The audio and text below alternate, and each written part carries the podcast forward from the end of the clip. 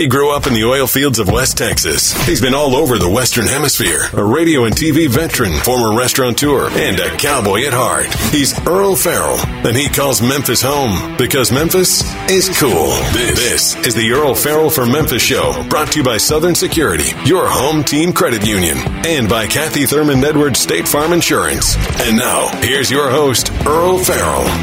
And thank you very much, and welcome in on a very wet day. It is a deluge in East Memphis here at I 240 and Poplar Avenue.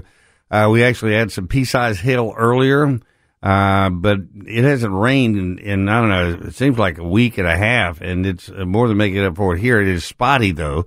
Uh, I'm looking at radar right now, and it is mostly down below us, uh, centered just right over Hernando and then due east, and then it looks like it's kind of expanding to the west of there and then it goes all the way up to Collierville. I just talked to my wife in Collierville and said it's pouring down there, and uh, downtown doesn't look like it's getting a thing. And uh, there's some stuff over in Arkansas, but just little pop up showers. Um, but it shows this going until uh, 425. Then I looked at long range through the rest of the night, and we could have off and on showers and pop ups uh, until tomorrow morning around 5 a.m. So just be prepared for it. Also, be very, very cognizant of low lying areas. We have this much rain that comes down this fast. Uh, there's a lot of uh, flooding and, uh, and, high water, especially on the sides of roads where the storm sewers fill up and expands out. So be aware of that.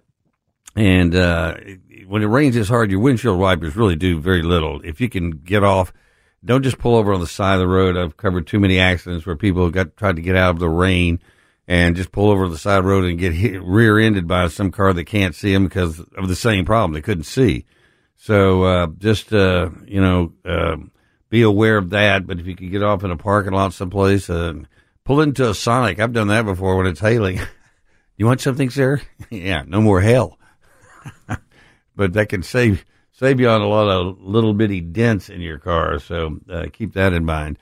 Uh, but right now, uh, rain mostly south of the Memphis area, but and then on the east side of Memphis.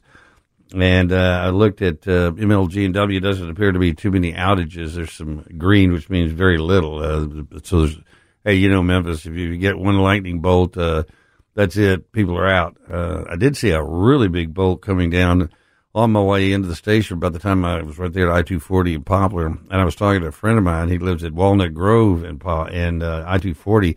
He said that hit. He heard the, the the lightning or the thunder, and then he said he saw it at almost the same time. So it hit right around him someplace. So just be very well aware of the weather situation right now. If you don't have to go anywhere, give it some time. Uh, it's going to rain hard, but then it's going to slack off, and then you'll be able to kind of get out and move around. So uh, keep that in mind. Uh, we're gonna just we got Jim on the phone. All right, we're gonna go to Jim. Uh, I'm sorry, we got uh, Tommy Stafford, who's in uh, Virginia, Nelson County, Virginia. Tommy's uh, not only a outstanding reporter, he's a meteorologist, but he's also a pilot. After the tragic jet airplane crash uh, yesterday, um, just heartbreaking. A, a woman, 59 year old woman, her two year old daughter, and their nanny and the pilot were flying from Tri Cities area of Tennessee to uh, Long Island, and uh, had it on cruise control. And at some point, they passed their their landing uh, site in uh, Long Island, and the plane made a U turn headed back. Except it went over the D.C. area, which is prohibited airspace because of the White House and the president. And uh, they scrambled four jets, and they were able to monitor it and determine that everybody on board was uh, not conscious. It was very reminiscent of the Payne Stewart tragedy years ago. I remember we all followed that live uh, as that happened. They were cruising right along beside them. They said the windows were fogged up in the jet, and uh, they could see people slumped over. And that uh, I think ended up running out of fuel over the Dakotas someplace uh, in the midsection of the country. He'd left a golf tournament, and just a horrible story. But we've got Tommy on the phone right now. Good afternoon, Tommy. Good afternoon to you, Earle. Uh, this is something I, you posted it this morning. You were one of the first posts I saw on it. I saw a number of national reports on it, and uh, your report actually was uh, much more detailed and, and, made a lot more sense than anything else I was seeing. In fact, a number of people on your Facebook page also made that comment as well, uh, because uh, I mean. GPS has come a long way since the early days. I mean, it's almost now like if you buy a drone, your drone, if it if it passes something or doesn't get a signal, it will return to where it started. Is that sort of what you think may have happened here? It's it's one scenario, Earle. I, since since I posted that this morning, you might have noticed I've done some edits on the original post too. I've actually just left the other stuff up, but made the additional edits where people could see what you know we originally said, and then what you know we we started with, or what I came back with later. But I've talked to uh, three different people today. Uh, one of those, Mark Frankham. A lot of folks in Memphis will remember him. Uh, Mark is now pretty much retired, but uh, he was an airline transport pilot uh, rated for all those years that we were in Memphis, and you know that people saw him on TV at WREG as their meteorologist, and uh, and even after he left, the other one was a, a very close friend of mine, my personal flight instructor back in 1980, which is George Vire, who lives there in Memphis. Sure, Doug's, and uh, that's Doug's brother, yeah. his his surviving brother.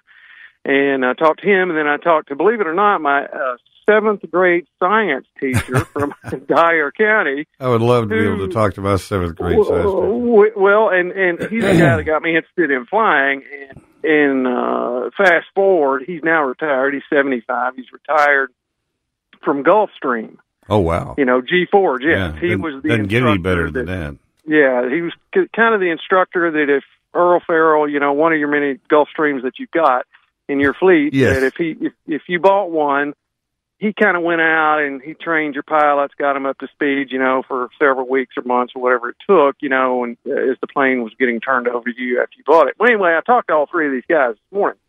And I said, look, I said, I was in a pilot's forum last night. A lot of these guys were talking about the citation jets, and this was a 50 or a 560, I think, the Series 5 citation.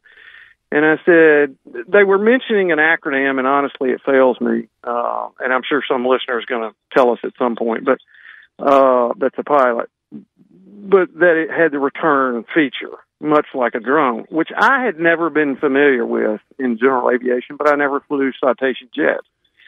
So, uh, would it in fact do that? Because we all saw that 180 Yeah. turn out there in northeast of New York, which everyone says is really bizarre, including the three people I just mentioned to. And um, they they said that's strange. That's very strange. And my Gulfstream guy said basically the general rule of thumb is is when it misses the the waypoint or your landing spot that you put in. You know, I'm going to there is what a waypoint is. Uh, that uh, generally what happens is it will just go straight and level and continue flying, which is what happened in the airplane crash that you mentioned with uh, Payne Stewart. what? Payne, Payne, Payne Stewart, right? Same thing. I mean, they they in that case they know they lost compression, Mhm. de- decompressed in the in the cabin, and the autopilot was engaged, and it just kept flying until it ran out of fuel. In that case, though, it just kept going straight, and uh, that's Correct, correct, and and that's what all three of these guys that I talked to said. That's been their experience. They flew these kind of planes often, and one still does. George still does similar plane, and um, they said that's our experience. He goes, you know, there may be a function in that particular series of the Cessna that would tell it to go back. So that's why I kind of amended it and said this is one possible scenario. I will tell you, all of the people that I've talked to feel it was medical and not a decompression event. Yeah, because it had a Oh. single pilot, which everybody I talked to said that plane is built for a single pilot. Uh, Correct. You can get approved for it in that. It's not prudent, but it it could- is legal. You could do it. In fact, most of the planes that I've been familiar with over the years, uh, they get to a certain power level and they almost uh, demand that you have two pilots. Well, and the the problem is, uh, Earle, you know, and look, I was flying a single engine, oh, some of those complex single engine, which means they were pretty advanced, but, uh, you know, we're talking about speeds of a hundred and uh, fifty, hundred and sixty miles an hour tops. Uh, when you're in one of these, you're doing Five. four or five hundred Yeah. miles an hour. And when you're going through airspace like New York or even Memphis, I mean, you know, by the time you get to Frayser, you're in Hernando, Yeah, and it your, happens. your ve- wagon is yeah, it can it's, happen. it's loaded. Yeah. We're talking with Tommy Stafford. He's in uh, Nelson County, Virginia. Uh, Tommy, we got some weather here. Let me just give them an update on uh, some outages. Sure. and some accidents. And then we're going to go to break, come back, and we'll talk more about this tragic accident. Uh, we got about uh, 1,184 MLG customers that are without power right now. Uh, there are also a couple of accidents. There's a car fire I 240 and Covington Pike uh, is probably out now if it was in that rain shower. Uh, also, there's an accident at I 240 eastbound uh, 385, another one at uh, Poplar Avenue East at Ridgeway, and uh, and be on the lookout for high water all over the place where it's been raining. I think it has slacked off here and stopped raining here at the station, uh, but it absolutely poured earlier. But once once again, there are some people that were without power in Memphis, which is, goes without saying. If it rains two drops and there's one bolt of lightning, uh, there are people that lose their power. We're going to take a quick break. Come back. We're talking with Tommy Stafford about this tragic uh, Cessna jet uh, crash. Was it a Cessna or was it a uh, a citation? A citation, because that's what I heard at first, and then I, somebody else said it was a Cessna. The citation jet was the one that Fred Smith recommended to Elvis Presley when he wanted to buy his first jet, which he did buy uh, um, a uh, citation jet, the first Lisa Marie, and because he says one of the safest planes out there. So we'll talk more there. about that when we come back. Yep. Stay with us. And welcome back on a rainy afternoon. We still got a lot of showers in the area. Some lightning, thunder, uh, some street flooding. We've got about 1,800 uh, MLG and W customers without power.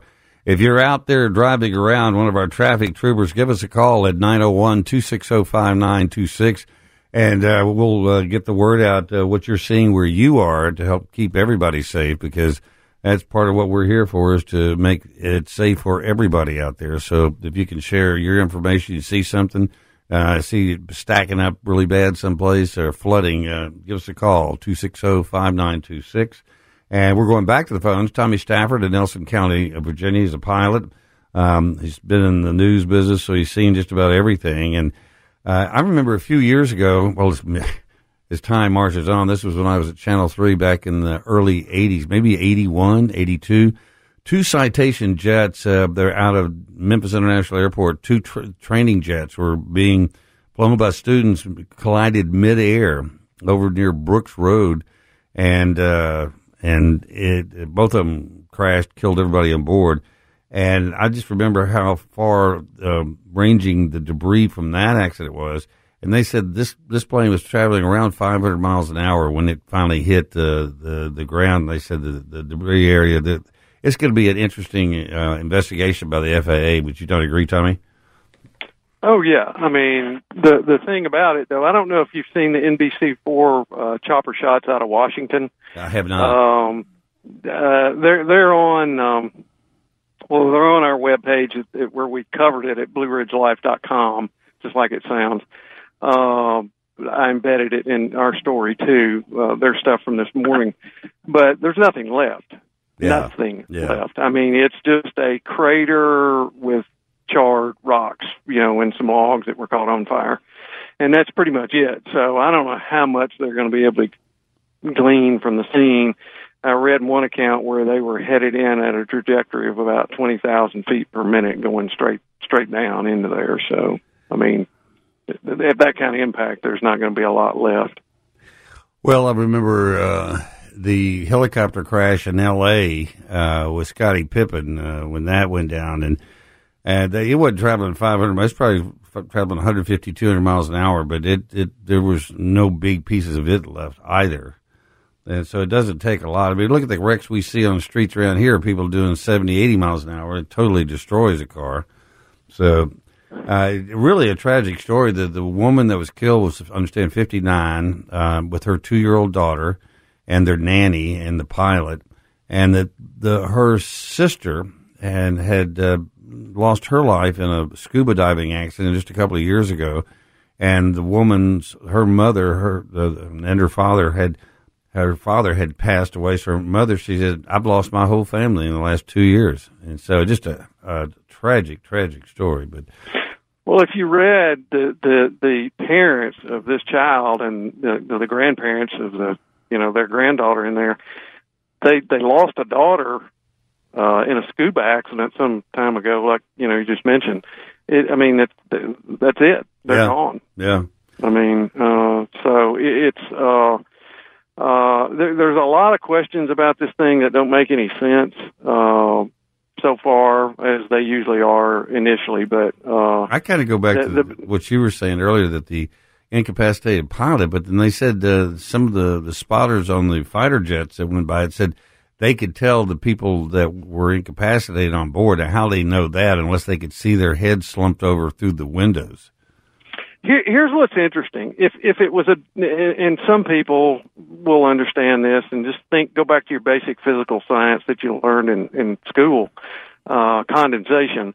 If if a cabin depressurizes at thirty thousand feet, let's just say they're at thirty thousand. I think it was thirty plus something, but let's say thirty thousand feet. If for any length of time, uh, you know, 30 minutes, an hour, whatever. If it, it had decompressed, then uh, the windows would be fogged up. And that's what happened on have- Payne Stewart's jet. The, yeah, windows have were. fro- You would literally have frost on the inside at that altitude if you were there for any length of time.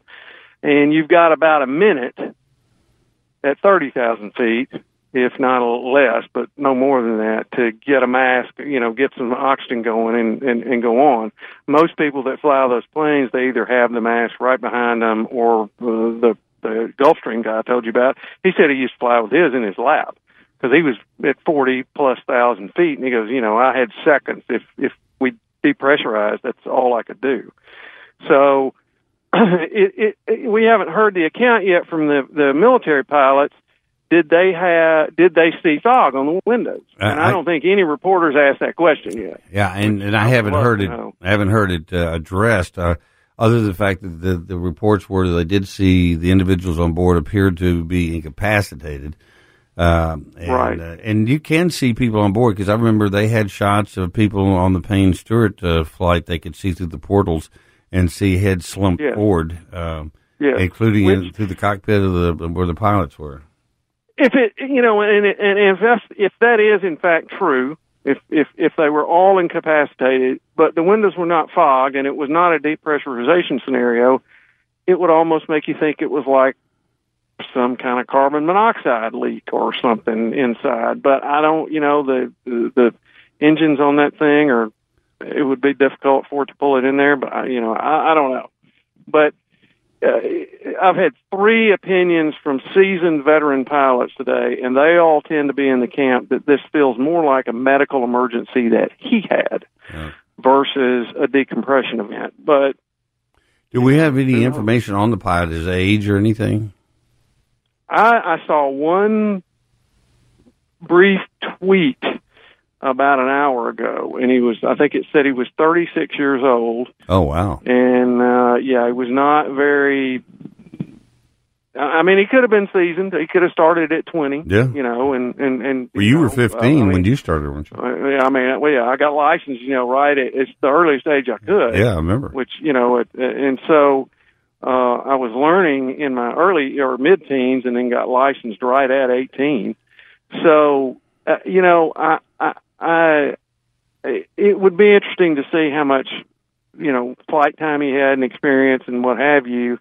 Uh, but um, Well, you know, we just had that, a, that's a big question. another tragic uh, plane crash uh, killed a number of people from um, the uh, Harvest Church here in Memphis. They were flying down to Texas near Right. San Antonio, and they still they were approaching for their landing, and still uh, don't know exactly what happened. They had only one survivor, and and um, you know, and, and you think about it every time you take off. I've flown in everything, so have you over the years. The news, military. I mean, I've flown everything.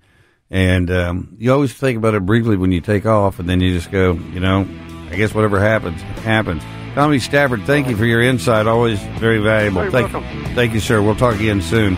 Take a quick break, All then we check in with the Better Business Bureau. Stay with us.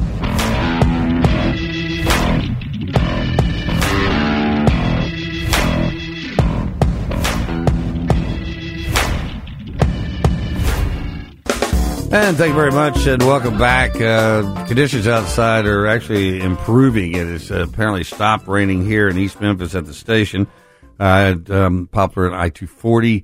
Uh, we still have some showers in the area, though. Uh, a couple of accidents still working. One at uh, Ridgeway, Poplar and Ridgeway, and then another one at 385 and I 240. We got a slowdown. It's all yellow on I 240 from Walnut Grove all the way around to Perkins. And you've got another slowdown coming in on eastbound I 55 on the old bridge coming into downtown. And up north uh, uh, near I 240 and uh, Covington Pike, there's another slowdown in the west. Uh, no, take that, it's the eastbound lanes there. So just be aware of the high water in a lot of places, but I do looks like it's brightening up out there. So hopefully the worst is over. Joining me in studio is um, my good friend uh, Daniel Irwin. Excuse me, I'm swallowing because I'm thinking about our good friend Randy Hutchison, who's not here today because he had a little bout of the food poisoning, and uh, you know he had that golf cart accident, and he just gets over that, and then today did he called you and said apparently I've gotten hold of something bad? Yeah, it was an email, but yes, yeah, he's yeah. he's uh, hopefully he'll be back soon though. He, food poisoning is a terrible thing. Yeah, I mean it's uh and uh, and you you know it when it happens. I mean, there's no, there's no. I wonder if this is food poisoning. no, it's one of those things you know pretty yeah. pretty uh yeah pretty this early is, on something's wrong. Yeah, this is not normal. This is what I'm going through now. Uh, speaking of not normal, this our subject of the day is uh, so, so many people get caught up in scams and and they feel so distraught over the fact they lost money. Right. That it makes them an easy prey for this. Sometimes I guess even some of the same scammers that got them the first time to come back and say we can help you get your money back. Right. Yeah. So so when you fall victim to a scam, you automatically go on a list, and you're going to be targeted by other scammers who are going to try to help you get your money back. Uh, they're going to offer, um, you know, sometimes they may even claim to be with the government. They may claim to be an attorney or some type of consumer watchdog. Um, Sometimes they may even be claimed with the Better Business Bureau. We've seen scams out there where they impersonate us. Um, but so. Is- Daniel Earl with the yeah. Business Bureau. but um, you know, and it, it's always going to go a certain kind of way. You're going to have to pay an upfront fee. Um, you know, to get to get your money back. Uh, sometimes, uh, you know, depending on what scam you originally fell for, right? You know, it'll be tailored to whatever it is you you you you fell for, but it'll always be very specific. Um, some quick tips though. Um, you know if you have to pay an upfront fee uh, before receiving any service, it's likely a scam. And then uh, if there's no physical address or phone number on the company's website that that you know they say they're from, that's a telltale sign it's going to be a scam. And if they say they're with a government agency or if they're an attorney or something, but they're emailing you from a yahoo.com or a gmail.com email address, uh, that's more than likely going to be a scam. Remember, government agencies have a .gov at the end. Yeah of their email address. Well, and you would think too that if uh, you just got ripped off and somebody calls you and said, "Mr. Farrell, uh, this is Bob with the government. We're here to help you," I would have a tendency to go, "Hey, wait a minute."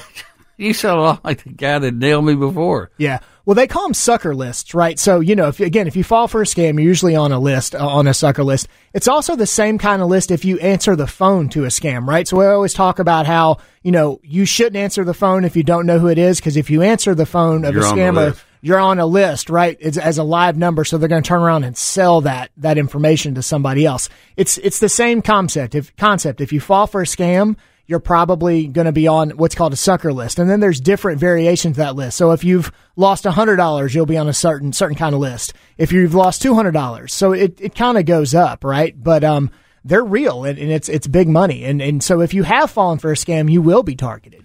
Somehow I think we're all on the sucker list somewhere. Uh, I, I, do want to mention it has picked up rain again, and it's uh, almost sideways out there. It's wow. coming down at an angle. And uh, so be aware of that. Um, just drive carefully. Don't do the average. Uh, oh, I don't care if it's raining. I'm going to drive 70 miles an hour down Poplar Avenue. That don't do that, please. I'm I'm, I'm asking you because uh, it, it never turns out well. And if uh, you do see some traffic out there, give us a call at uh, two six zero five nine two six, and let's let our brothers and sisters know about it out there. Let's be a good person today. All right, back to uh, Daniel Irwin with the Better Business Bureau. That's what you try to do is get people to be good people. Yeah, yeah, and it's it's so prevalent that the FTC actually shut down an outfit called the Consumer Collection Advocates, and they took money from almost 1.3 million people with false promises that they could help people recover money wow. lost in fraud. Uh, some of the victims paid an upfront fee of as much as ten thousand dollars to get their money back. There's got to so, be a special place in hell for these people that you know when they finally get in there, the good Lord goes. And so, what did you do with your time on Earth? And they go, "Oh, well, I, I put the screws to everybody. right. Well, and you know, that's one of the things too. There's a shame factor involved when people lose money to a scam. So we never really know what the real dollar amount is because, you know, people are ashamed. So they, it, scams go underreported. Yeah. But oftentimes, even when people report it to us, they say, "Oh, I only lost a hundred dollars," Yeah, but we know that hundred dollars is probably more like a thousand or two thousand. So if someone tells you they lost ten thousand dollars, it's possible they lost a lot more. But again, the real number that's lost to fraud and scams, um, no one even knows because it's so prevalent. And again, there's a shame factor associated with it. There shouldn't be, but there is, and so people are ashamed and they're embarrassed, and so they don't always report it, even when they've lost a lot of money. Well, it's the same thing because you hear it all the time with things like timeshare properties, and, Right. and and everybody talks about the successful ones. Say, "Oh, it was great, we enjoyed it," and then you talk to these other people, and they don't want to talk about it. And then when you talk about uh, you know, how do you get out of them, and there's a company that I hear advertised on the radio says we can get you out of your timeshare, and then you wonder, is that really true? Can they really do that? It's a uh, it's a very complicated issue. Um, there there are legitimate companies out there, but there are a lot of people that get scammed thinking they can get out of timeshare. Um, that's that's a that's a, a very uh, it's very hard to do. I was and can be very expensive. I was talking to somebody the other day, and they said that they have friends that, that did a timeshare, and then they bought uh, uh, uh, solar panels for their house for like I don't know, fourteen thousand dollars. Spent four thousand to have them put them on, and then they moved, and they had to pay another four thousand to take them off. And then they said, "Well, maybe we can sell them on eBay." And they looked at the price of them on eBay, and they're selling for fifty dollars a panel now. So it's like there's so many ways you can get shafted out there, which I think is another reason to always contact the Better Business Bureau on whatever you're thinking about buying, whether it's solar panels, whether it's uh, anything like that, because it can save you so much grief and it's a free call. Right. And, and, and our, our operators answer the phones, right? When you call the Better Business Bureau of the Mid South, you're not, I mean, you're going to talk to a person. Um, we have a, a full team of people that all they do all day long is they answer consumer calls. And so if we don't know the answer, it's not something that we can handle. We can point you in the right direction. The uh, what do people do if they in fact think they've now been suckered again? Do they go ahead and contact you guys, and, and or is there another agency they can go Well, to? you know, we're a good starting point because again, if it's out of our purview, it's not something we can handle. We can usually direct you to where you need to go. Now, a lot of times it's it's about terminology, right? We get a lot of times people will call us and be like, "I've been scammed by this company." Well, it's a real company. And it's a, that's a that's a company a real company behaving badly, but that's not necessarily fraud, right? So that would be more of a complaint. So we'd walk you through our complaint process, right? So so part of it's just determining what the best procedure would be, what the what what we need to do. There there are some times where the issue is something that's so severe that it's not even in our purview, and we might need to escalate it. Stuff like discrimination, stuff like that, right? Like um you know, so so if, if we're not the proper avenue, we, we can certainly put you in contact with who you need to you need to talk to. But I guess you also hear from people though that think they've been scammed because it didn't turn out the way they wanted it to turn out. Yeah. And then, like they said, well, he told me that it would do this, this, and this. I said, well, does it do this and this? Yeah, but I thought it was going to be better than that. Well, if it met what they said, then Right. you know that's the deal. Well, and, and again, sometimes people think they've been scammed. It's not necessarily a scam. It's just they were taken advantage of by a business, and and so you know that's not necessarily a scam. That's a, a business not operating ethically.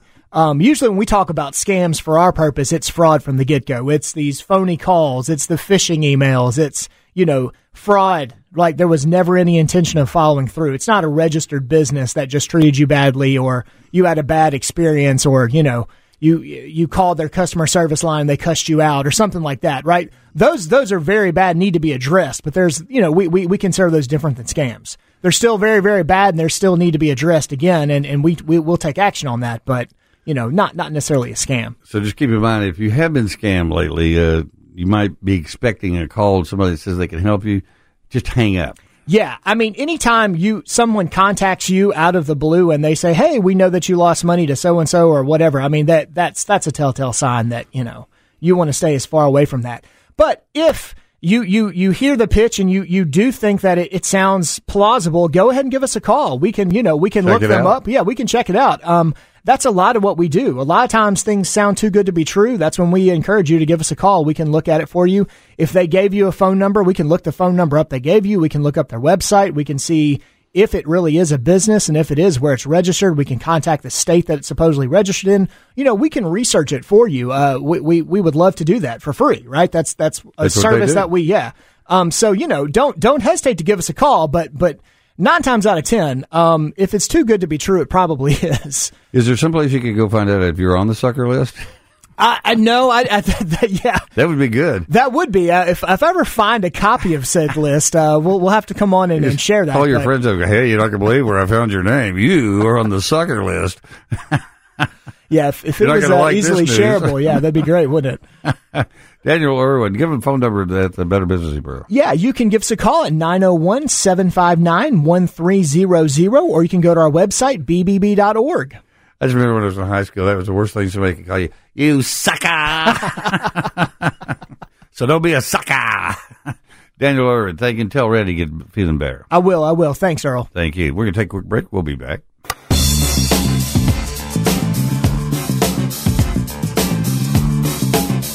And welcome back. Well, it's uh, the rain's tapered off here at the station. Got just some light rain, and it looks like the sun's trying to emerge from behind the clouds. Uh, still have two accidents that are working. One at Ridgeway and Poplar, the other at 385 and I-240. Big slowdown, uh, just um, just uh, east of the uh, Chelsea exit, and uh, actually Germantown Parkway has only got a yellow line on it, which is pretty unbelievable for any time of the day. But uh, so at least you got that going for you. Uh, some local news: Shelby County Clerk Wanda Halbert has confirmed a soft opening for the Riverdale location. Poplar Plaza lease agreement is in the works. I think at one time last week we had no no uh, license plates uh, places you could go to. I uh, got a car a month ago. I still drive around with paper tags. People go, "Did you steal it?" no, I didn't steal it. No, I mean the tags. No, I didn't steal the tags either. But Shelby County Clerk Wanda Halbert has confirmed that there will be a soft opening for the much anticipated Riverdale office. The long awaited Riverdale office location will miss its Saturday deadline, which it did. Uh, but uh, Clerk Wanda Halbert announced Friday there will be opening the doors of the new location this week. Uh, the office, which is scheduled to open its doors on June 6th, will begin with only four employees working the location. Actually has a three drive-up windows, like at a bank. Uh, how does that work? And do they stick your, your license in a one of those little tubes and shoot it out to you? I see that just as another another possible uh, problem there. But hopefully they'll get that uh, that uh, straightened out. And the Civil Rights Museum display car left damaged. Uh, this was a, display vehicle at the National Civil Rights Museum is damaged after a man stood on the roof Friday evening. There was this old Cadillac, a vintage Cadillac of the same year Martin Luther King Jr., uh, Dr. Martin Luther King Jr., was assassinated at the Lorraine Motel. And they had it parked out there in front as just to add, you know, authenticity to the scene and to make everybody kind of what it was like back then. And some guy got up on top and jumped and down on the roof of the car and, and, and mashed the roof in, which is pretty disgusting. But you know, you see stuff happen all the time. Uh, like all these people that are stabbing tires in Boston. Now it's happening around the around the world, really, in other countries where they're going in and stabbing, you know, and, and puncturing tires on SUVs, saying uh, you're ruining our lives, murdering us because you're driving a gas guzzler, and we're not mad at you, just your vehicle. It's vandalism, and that's people's livelihood. How are you going to get to work and back, move your family? And uh, it's just this this mentality. I just don't understand it. If you don't like something, there are ways of going around uh, protesting it, making your voices heard, voting. Um, but uh, this newer uh, thought process, and they're not just young. I mean, some of those Antifa people are in their forties, so it's not like you know these are just young people out there doing it. Um, well, but uh, anyway, uh, don't stab any tires. You know, you don't like uh, what where the world's going. I did hear that uh, the the folks in Ireland, the cattle ranchers in Ireland, are really getting up and I don't know if they're not arms yet. They probably already confiscated all the weapons in Ireland, especially after the Northern Ireland conflict with England. But uh, they're wanting to reduce their herd by sixty five percent. I don't know how this is possible. Five percent a year for over the next three years, and to curb global uh, uh, change. What is it now? It's not global warming anymore. It's uh, uh, climate change. Climate change. That's they keep changing the name because it, it, it ain't warming, it ain't colding, it's just changing. And so they think that um, somehow uh, that uh, if they get rid of all the cattle, that that's going to solve the problems. It's just everything they come up with is say if we do this will solve it, but then never gets solved. I think it's just all a control factor, and if we let them do that, I know that I'm talking to ranchers that said they're they're in the process now of finding local distributors, uh, butchers, to distribute their beef here and not sending it to big auction houses to be auctioned off to big slaughterhouses. The I understand the the pork industry is largely owned now by the Chinese, and I did hear a podcast over the weekend. A guy who's um, uh, really pretty much in the know when it comes to this kind of stuff. And he said, if you look at all the things that are happening, up into including the Chinese cutting in front of one of our missile uh, guided missile cruisers uh, off the coast of Taiwan over the weekend, and then the jets in the midair, the uh, all this stuff. Chinese buying land in this country. Um, they control all of the um, the drugs that we use for insulin for baby formula. I mean, all of a sudden you sit there and go, you know, uh, they pretty much do everything, and if they want to cut us off, we're screwed, including energy. And who did that? I mean, Joe Biden cut our energy off. We were energy energy independent, and now I just saw today where Saudi Arabia said they're going to cut back on their production even more this summer, which means the cost of taking a little vacation is going to cost you more. And then Joe's tapped back into the, the strategic oil reserve to help keep prices low. So what are we going to do if we need this strategic oil reserve? Nada. All right, we're going to take a quick break. We'll be back. Stay with us.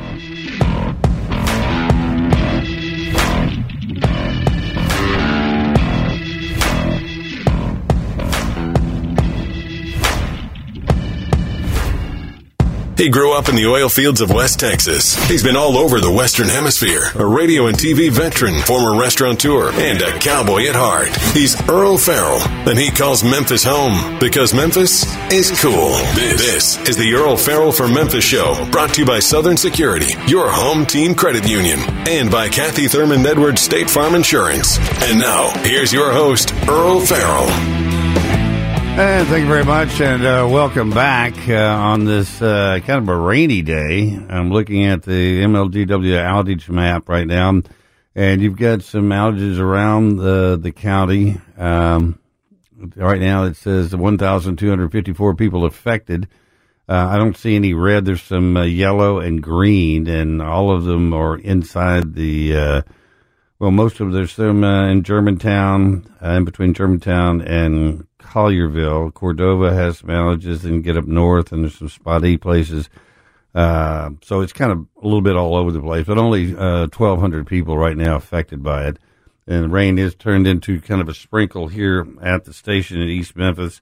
I do see um, on radar, it's uh, just kind of hovering really uh, right along the uh, Mississippi uh, Tennessee state line. There's another string of showers over in West Memphis and um, eastern Arkansas. Um, everybody needs rain badly, especially down in Mississippi. My son's down there on the ranch, and he said the dust is dusty. So hopefully they'll get some rain too. Are you checking out with Jim Elliott, who's in Connecticut? Uh, they don't need rain there, do you, Jim? I do see. Uh, uh actually, yeah, we, we do need rain here. Well, I think it's uh, dry all over, and uh, it's uh, we had a really wet winter, and uh, from from last fall we had just a ton of rain over the winter. But it's amazing how fast it dries up if you don't get it on a regular basis. And uh, yeah. Uh, we're going to talk about a number of things today. One of them is artificial intelligence, and we've talked about this before. What kind of an impact it's going to have, and people now who are experts in the field that have actually helped develop artificial intelligence are saying we need to be very, very careful with this stuff because it could end up impacting is far greater than anybody ever realized. Today they came out with some numbers, and around 3,700 people uh, can be attributed their job loss to artificial intelligence. There was one woman who's a is a copywriter for an ad agency, I think, Uh, some other guy said he was totally wiped out his his whole livelihood by artificial intelligence. I know there's a, couple of Mexican food restaurants here that have um, robots that deliver food for the kitchen to your table, and so you know you sit there and think, well, where will it end? Because if you can buy a, a computer or a, a, a robot for say it's six thousand dollars, and then no days off, no vacation, no social security, uh, you just pay that and and um, a maintenance fee, and uh, that thing's working from now on. Uh, but eh, then, at what point do you sit there and go, where does where does the government get the income to keep the government going? Because ain't nobody working, just a bunch of robots. And guess what? They don't pay taxes. I know it's it's going to be a, you know what it's going to be like. It's it's when they started to shut stuff down for COVID, and you just didn't realize that over because they were talking about two or three weeks. Oh, we'll just shut this down, and then all of a sudden it turned into what turned. It seemed like two years, Yeah. and it destroyed all kinds of things, and no one had any control over any of it. And I'm telling you, this automation thing and the AI is going to be the same way. You will never see it coming. It's just going to come through like a wave. Well, look at what it did to television. I know that when you moved to Connecticut to work for the TV station up there, uh, there was a union shop, so you couldn't just fire people willy nilly. But I remember talking to you one time after you've been up there a year or so, and, and I said, "So, how many people you got working the studio?" He goes, "One. It's the security guard, and he's the one that runs the teleprompter. Everything else, all the cameras were remote control from the director." And so, at one time, I remember when I first started the business, we had had four studio uh, cameras on on you know those roller platforms. You had a, a floor manager, assistant floor manager. So you had seven people just working on the floor. In a newscast, we had live commercials and during the breaks, and then you had uh, you know an audio person, a director, assistant director, and somebody that ran the film chain. Another per, two people in the videotape room. So there were like fifteen people that w- worked on a, on a newscast. You go to any of these TV stations now. There's a there's a, a director. Audio follows video, so they don't even have an audio guy anymore. The cameras Well, are all. you're, you're you're at home right now. No, I'm not. I'm at the studio. Oh well, nonetheless, it you can easily set up a studio in Oh your yeah, house. And- yeah. I did it for two and a half years. Yeah. Yeah. So I mean, it's it's it's de-inflationary in the fact that it it brings costs down for everyone, but at the same time, yeah, you're eliminating jobs the whole way down. Well, if you look at uh, the cities, uh, downtown Memphis has a lot of people living down there now, but the businesses, the restaurants, well, there's a lot of restaurants because people, so many people live there and they go there for the weekend. But I remember it, back when you were living here, the all the banks had made their headquarters were downtown. All the big law firms were downtown. All the big corporate uh, people were downtown. And over the years, they've all split for the suburbs or just said we're not coming back in. And and look how many companies have not returned to New York and Manhattan and said, why would we do it? Everybody's we're still profitable. People are doing their job from home, and nobody wants to go back to the uh, commuting into New York. Exactly.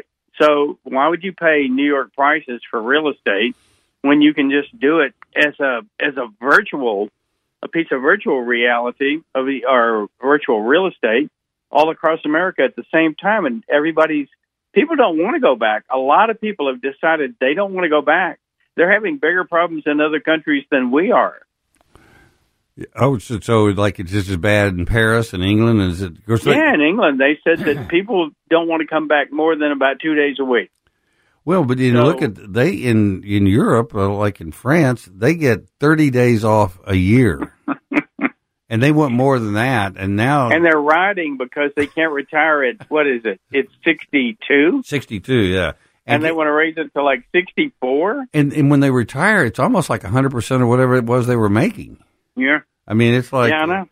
And, and and at what point do you sit there and go, "Hey guys, I know you want to do this, but who's going to pay for it?" Because Well, it turns into a Ponzi scheme. yeah, You just everyone, you know, the politicians keep kicking the can down the road. Eventually, somebody's got to pay the uh, piper. Well, and that's it. They're all counting. It ain't them that's going to have to pay the piper. uh, You're right. I do. We talked about this uh, the last month or so. Is the the the Bud Light thing, It said now that the ad agency that pushed Dylan Mulvaney Bud Light campaign is in full panic mode. They, I read that. I mean, they sat there and said that uh, you know we thought this would just pass and that'd be the end of it. And evidently, this is a, a company that puts influencers with major corporations. It's the name of the company is Captivate. How about that? Captivate, an ad agency out of San Francisco that often fixes uh, prominent social media influencers with high-powered corporations like Anheuser-Busch, orchestrated the initial partnership between transgender TikTok star Dylan Mulvaney and the brand Bud Light in the face of unforeseen intense backlash to the campaign. Captivate has been scrambling to save face after what turned out to be a disastrous move. Now we know that uh, Bud Light Vice President Marketing Alyssa Heinerscheid was placed on a leave of absence for her role pushing the ad. Her boss Daniel Blake he went on a leave of absence almost immediately after, and uh, they're now reporting that that wasn't their idea. They didn't do it because I think I'll take a, two, a few days off. They more or less told uh, you're taking a leave of absence, and we'll let you know if you're ever coming back. Uh, they said it, it is amazing though when and, and Bud, Budweiser came back and said you know we, we, never wanted to do anything that was going to alienate our base uh, market. So well, and they're saying that BlackRock and Vanguard and all these huge investment companies are pushing all this. They're pushing this kind of you know um, diversity and equity and inclusion on everyone and they're you're getting a score based on that. So they're the ones that are pushing it because they're taking investors money and they're using it to strong arm companies into doing political stuff. And that's why people like that little ad agency in California can do the stuff that they're doing is because they know there's a there's a uh, a need for that. There's a there's a job there for somebody who wants it if you want to do that kind of stuff. And because they know that all these companies are going to fall pressure under these big financial companies to fall in line. Well, yes, BlackRock probably has more in investments uh, in real estate than any other company in the world, in the United. States. In everything. In everything. So, at what point uh, do, do you think that it even bothers them that people are boycotting uh, Bud Light? They're not going back to Target is, and I understand Target's uh, starting to feel the pinch as well from its uh, transgender oh, bathing suit. Uh, yeah, they've lost a lot of money. Uh, you know, I think what's happening is, and and there's some AGs, some state attorney generals that are suing these companies because what you're doing is you're taking money, pension money, and state money from workers, and you're putting it into your company, Political. and you're supposed to be, you have a fiduciary responsibility to do the right thing. And what they're doing is they're pushing their own political point of view, and that's not legal. No. And I wondered so if it, it would ever come to I, that because they, what they're doing is they're going and grabbing uh, police department pension plans. They're grabbing uh, yeah. union uh, pension plans, uh, but yeah, they're all well, supposed you to be. You know what? I my money's with Vanguard and Fidelity, and both of them have said, "Listen, we're not investing in ESG, equity, society, and governments.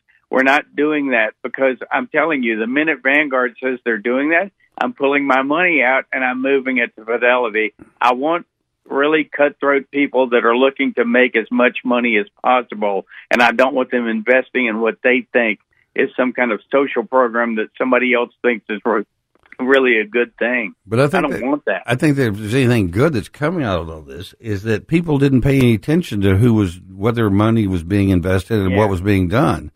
And I think they are paying attention now. We're talking with Jim Elliott. He's up in Connecticut. We're going to take a quick break, come back. We're going to talk about something called a graphene batteries. It's one of a number of new batteries that are in the experimental stage. That uh, one thing about it, there's a lot going on in the world of batteries. We're going to talk about it coming up.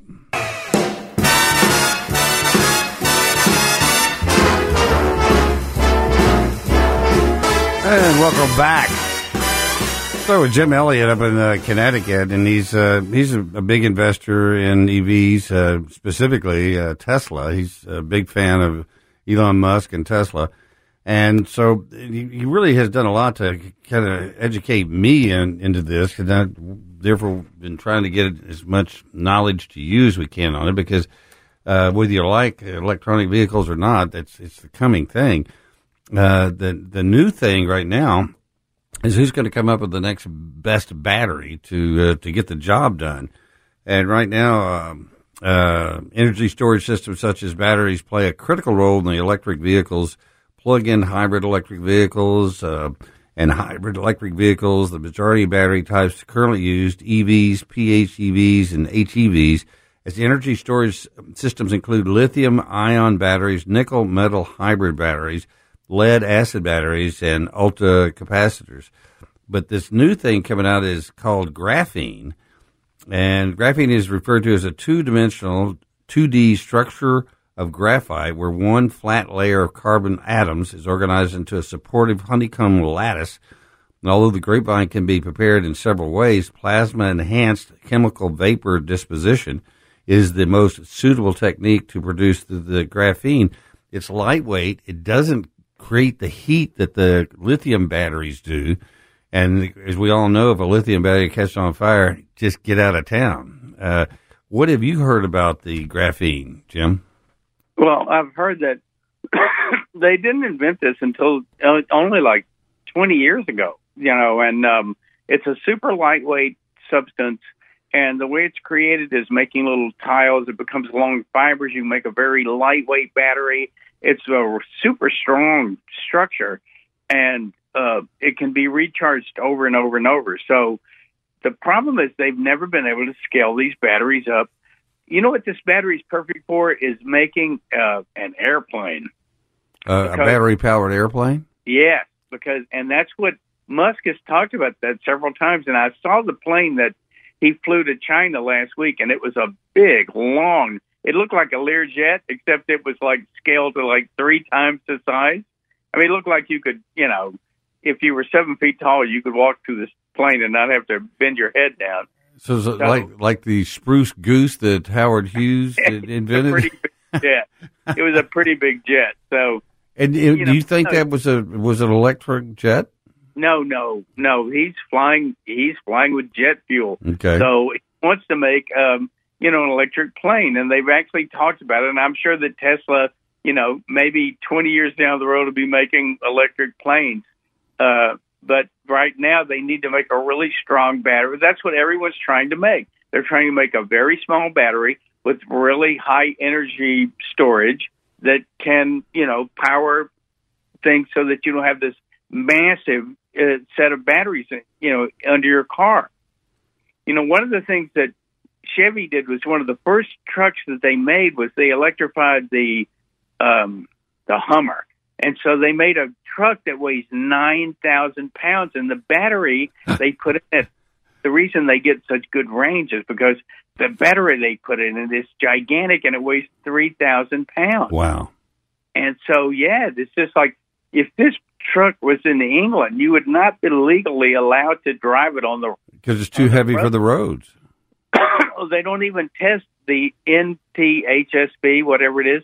They don't even test trucks that weigh this much. So if you're driving a you know, my little tiny 08 Prius and I get hit by a 9,000 pound. you're gone. I don't think I'm going to survive that. Well, so. you're, you're just like being hit by a tank, is what it's like.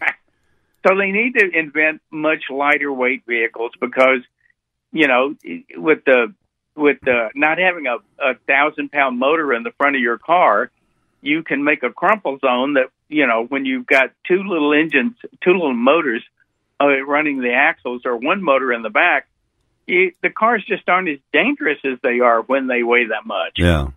Well, and in fact, if you look at Europe, they all drive little Mini Coopers and cars smaller than that, if yeah. that. And then you got yeah. people driving, you know, the Vespas and riding bicycles and walking. uh, in this country, though, we've scaled down tremendously since the 70s and the days of the big boat cars. Yeah. Uh, and uh, they've lightened up everything from what the cars are made from, uh, the amount of steel that's in them versus the amount of plastic. I mean, you look at cars now that get hit from the front or the back, they just leave the bumpers laying on the ground at the wreck scene. Even the wrecker drivers don't pick them up. Yeah.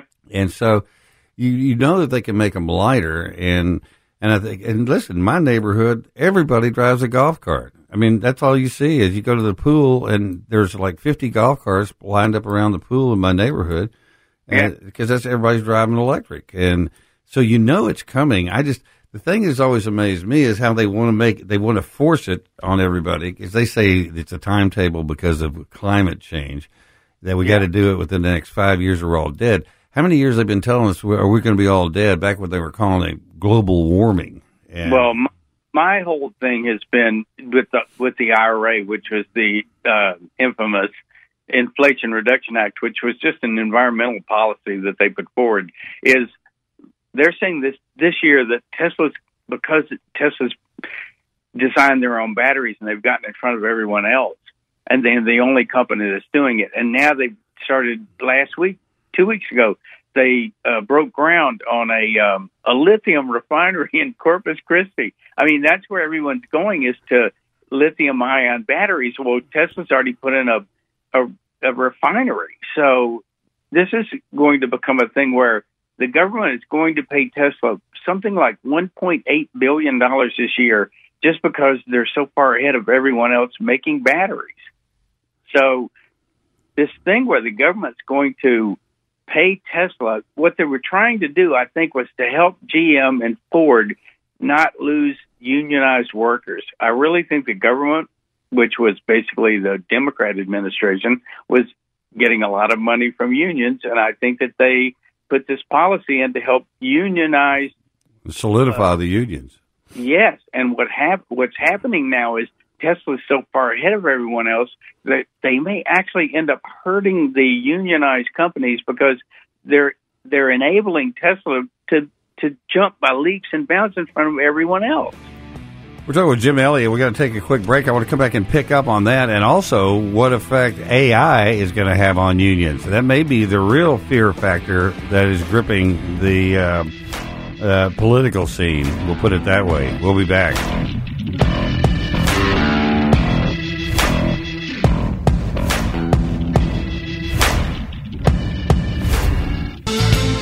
And welcome back. Uh, we got a couple of accidents I want to tell you about. Uh, one uh, fairly serious one uh, down at uh, um, Midtown I two forty South uh, Norris Road, as reported at three forty six, and then we got another one at Kirby and three eighty five.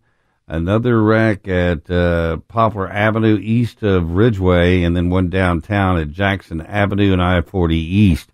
Uh, so be careful out there. It has stopped raining here in East Memphis. So there are some spotty showers around, so be aware of that. And uh, just drive carefully. There's still some people without power, but it goes without saying uh, if the uh, if we have one bolt of lightning somewhere in the mid south, uh, somebody's going to lose some power.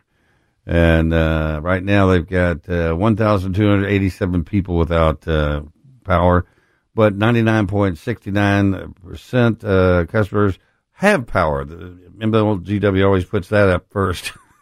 Look at all the good news. Uh, we're talking with Jim Elliott, who's up in Connecticut. We were talking about uh, the uh, just what's going on with uh, everything from graphene batteries to uh, e-cars and you know and, and the environment and how all this is changing and you sit there and go, well, what's the real push behind it? Is it corporations like BlackRock that's really behind it? Is it is it a totally a political thing that they're trying to totally dominate one political party and then force everybody else to do what they want? Um, but when you look at uh, the, the the EVs, the electric vehicles, I think that uh, the unions, and I think the Democratic Party saw this as a huge opportunity to help bolster the unions, and then, but it could end up working in reverse with the, the, advent of artificial intelligence. Jim, what's your take on it? Well, it's that's going to be a real problem. Um, I don't think anyone knows how to deal with this. I don't think people understand how quickly this is going to develop and how quickly it's coming. I mean, they talk about the you know the computer programs, which basically you ask a question to a bot and it gives you an answer, and and those are becoming sophisticated. They can they conceive it. Earle, that stuff only came in March, and now we're talking about how it's destroying thousands of exactly. jobs, and it's June. Yeah, I mean, it, it hasn't even been three months. And one thing you said, and same thing about the electric vehicles, is when you think back to when cell phones, the first cell phones came out, And I still remember it. It was Cellular One here in Memphis, and there were these big gray bricks with a big hard black antenna that stuck out the top. And all these dorks would go around and stick one in their breast coat or their pocket or their coat. To, yes, I have my James Bond phone here. Everybody going, that's a brick in your pocket. Yeah, I but mean, that, was didn't- that was like in the eighties, okay. Then Right. you look in by the nineties it came around, BlackBerry comes out, and you Obama was somebody who made the BlackBerry hugely popular, and everybody had to have one.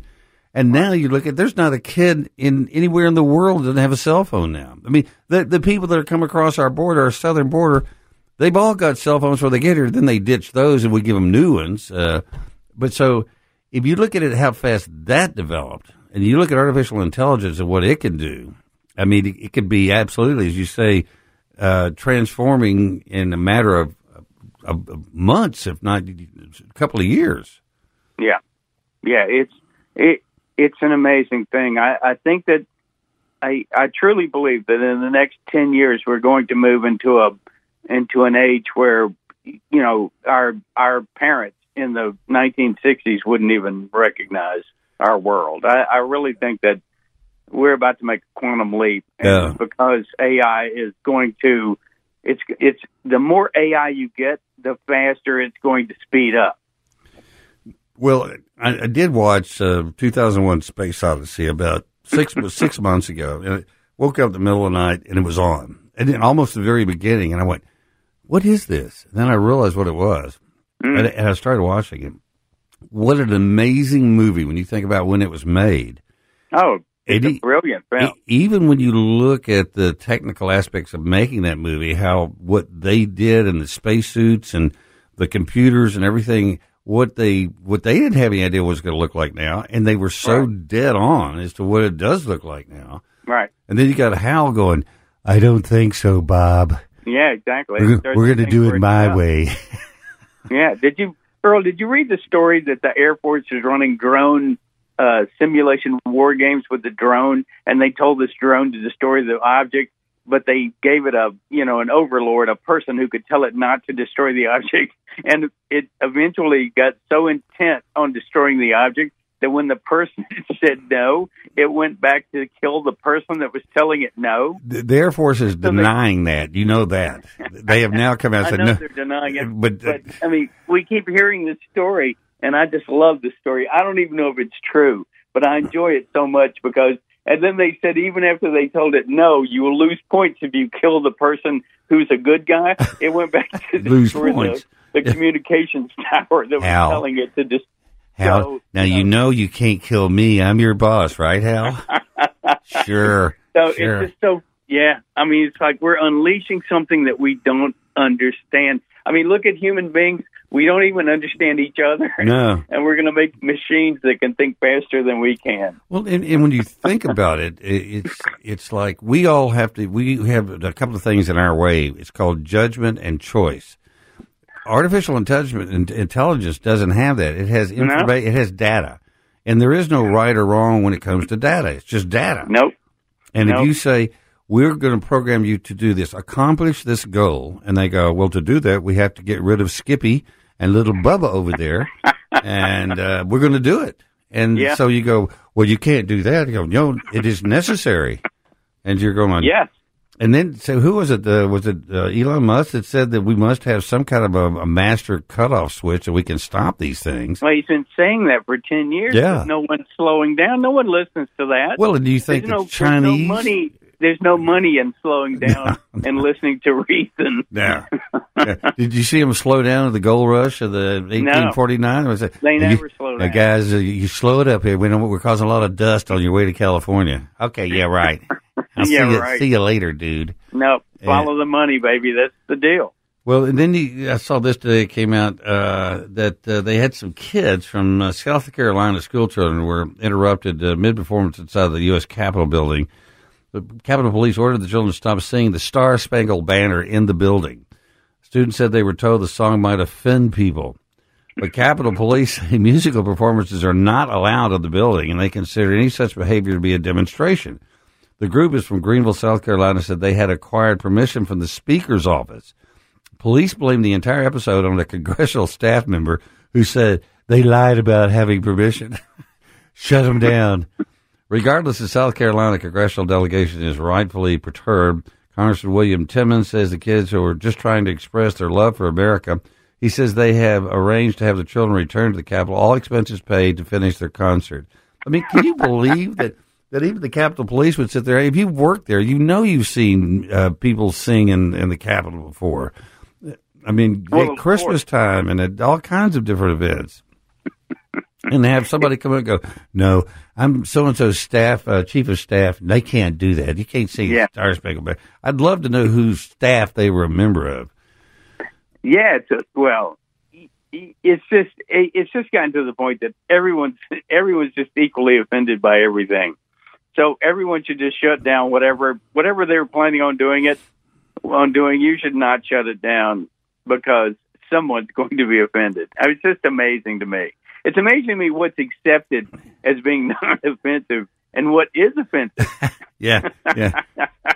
I mean, if you think about it, and I, I talk about this all the time. If you go back in time, back when we worked together in Memphis, early '80s, I mean, we were offensive all the time. I mean, all the time. Everybody, well, uh, and, but nobody say anything about it because to say you were offended by something would mean, well, you're way too sensitive. Then you need to tough it up because the world is not a sensitive place. Well, look who we were raised by. We were raised by people who had been through World War 40 II, years of really tough times. and, and and that's exactly what it is. Is that my father, you were not allowed to whine in my household. There was Exactly. no no whining about anything. What makes you so special? Yeah. And if you if you brought up the fact that something wasn't fair, well, that lasted about a second and a half. exactly. I'll show you what fair is. Yeah. Here's meet you in the backyard. I'll show you a fair race. Exactly. Me coming after Exactly. you. Uh, we're talking with Jim Elliott. He's up in Connecticut. When we come back, I do want to talk about this story about CNN staffers believe that CEO uh, Licht is done. Now, he's the guy that fired um, uh, Jeff Zucker and uh, who was the other that other guy that. Uh, he's come out and said that it's all over because they're still so pissed that they got fired by this guy. Said he wanted to make CNN more kind of middle of the road and actually cover both sides of the story. So I want to get your reaction to that uh, when we come back. So stay with us.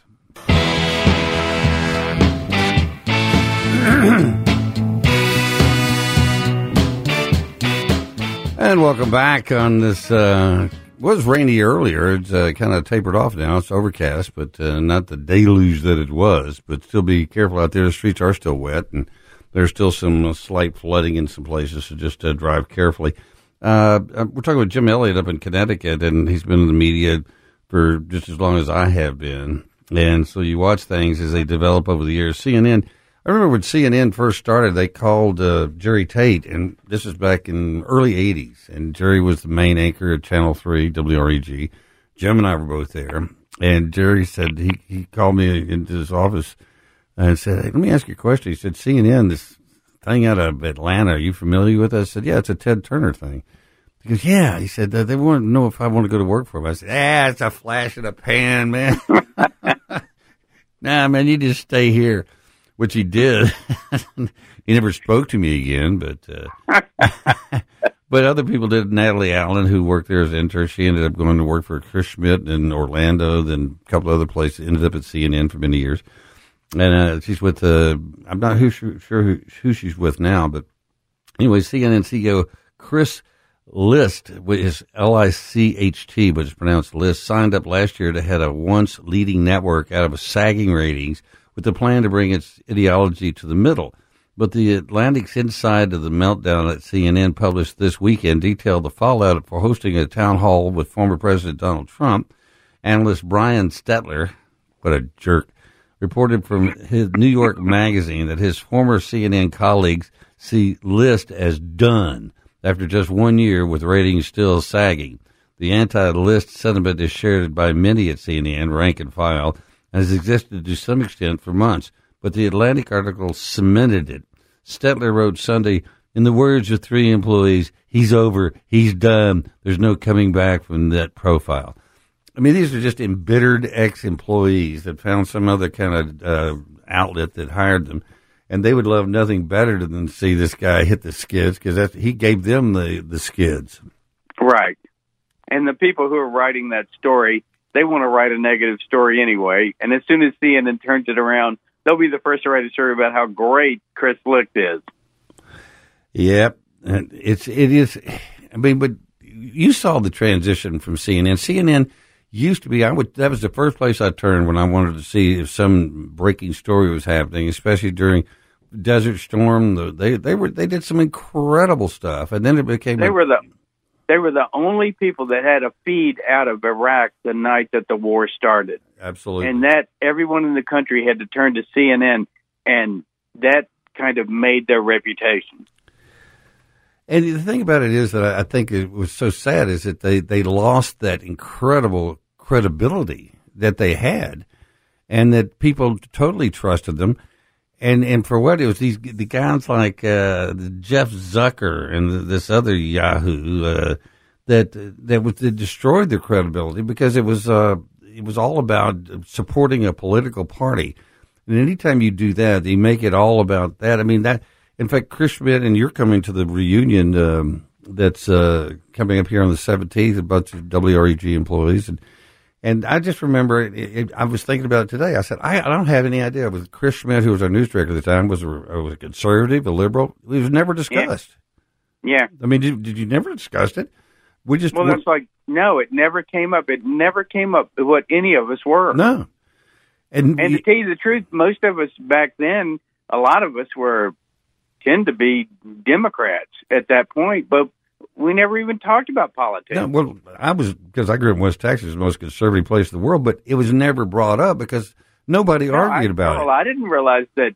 You know, we had several people. We all went on a trip recently. I mean, we all went on a trip back then, and you had on uh, Rush Limbaugh, and the guy that was riding with us couldn't believe that you were listening to Rush Limbaugh. Yeah, I remember. And then I started to realize, wait a minute, we all don't think alike because it had never really come up as, no. as journalists. Mm. But it just shows you that we were more interested in telling stories about local people than having an agenda to try to prove that our side was right over your side. It just it it was was not ever possible because if you did, Ray Poblin just said, "Well, this is you didn't get the other yeah, side of the story." Propaganda. You can't yeah, write this. Yeah. And is this your opinion? Because you're not going to give your opinion. You can sit there and say what somebody else thinks. Exactly. But you, but and you, people that gave their opinion were totally separate uh, creatures, and they presented them as totally separate creatures. You know, like here's our local wildebeest, and mm. he'll be brought out and he'll give his opinion. And people would be like wow he sure is opinionated you know and then they go right back to doing the news. But um, even though and you think back even in national politics you had uh, the kennedys who you look back now and the kennedys were pretty much uh, uh, middle of the road democrats and yeah they would be re- they would be republicans today. And and the republicans that were uh, more middle could be in, ended up uh, nobody was radical in those days and uh, it slowly emerged into these two conflicting parties that ends up nothing being done. Nobody tells the truth. The networks all report whoever their champions are, and they don't report anything on the other people. Well, I think that's one, why it's so important that that local uh, radio. I wish local television that way, but I happen to know otherwise. I mean, they actually have uh, local stations have their own little boards, editorial boards, to decide what stories are going to be covered and how they're going to cover them. Yeah. And I and saw, it's becoming more like that all the time. And it, it, I used to think, well, that's just up north, but it's not. It's right here in Memphis, Tennessee. I mean, you would be it's shocked everywhere. to find out. It uh, really is everywhere. Yeah. It's like they've decided that there's a certain group of people that they're going to pander to, and then they will get give them the news that that's you know that they want to that they know that they can sell. That's basically what it is. Well, your friend, uh, the the communist that you worked with for so many years, that we, yep. we jokingly refer to as the communist. But he was he right. was always very liberal. But you knew that. But he still covered the news straight. He didn't lean it Absolutely. one way or the other. I mean, it just Absolutely. that would have been on thought of. You just wouldn't think of it. You sit there and go, "No, I, this is what I think, but this is what the story is," and so that's it. Jim Elliott in Connecticut. Thank you, sir. Very enlightening. Uh, I appreciate you spending some time with us. My pleasure, Earle. Take care. Buy, buy a lithium battery today. All right, folks, that's it for us. Uh, stay safe. Streets are still wet. We'll see you tomorrow.